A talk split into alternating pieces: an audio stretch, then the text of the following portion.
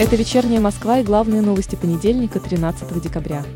Мэр Москвы Сергей Собянин принял участие в торжественной церемонии открытия нового корпуса Московского многопрофильного центра паллиативной помощи в Северном административном округе города. Уточняется, что новый объект здравоохранения появился на улице Двинцев. Открытое медицинское учреждение полностью соответствует европейским стандартам.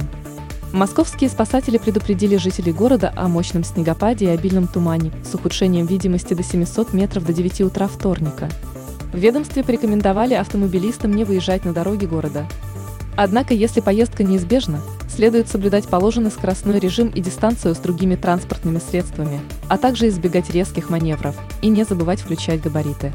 Еще 12 новостроек, возведенных по программе реновации столичного жилфонда, передадут под заселение до конца декабря.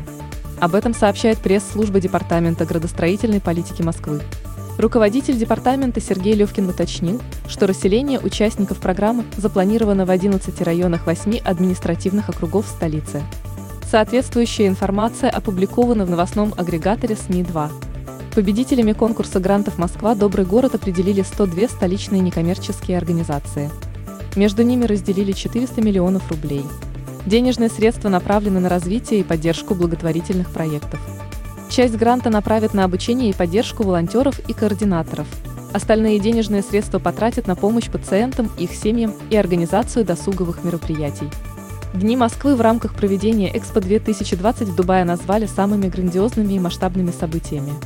Итогом мероприятия стало подписание программы сотрудничества между столицей России и столицей Объединенных Арабских Эмиратов Абу-Даби.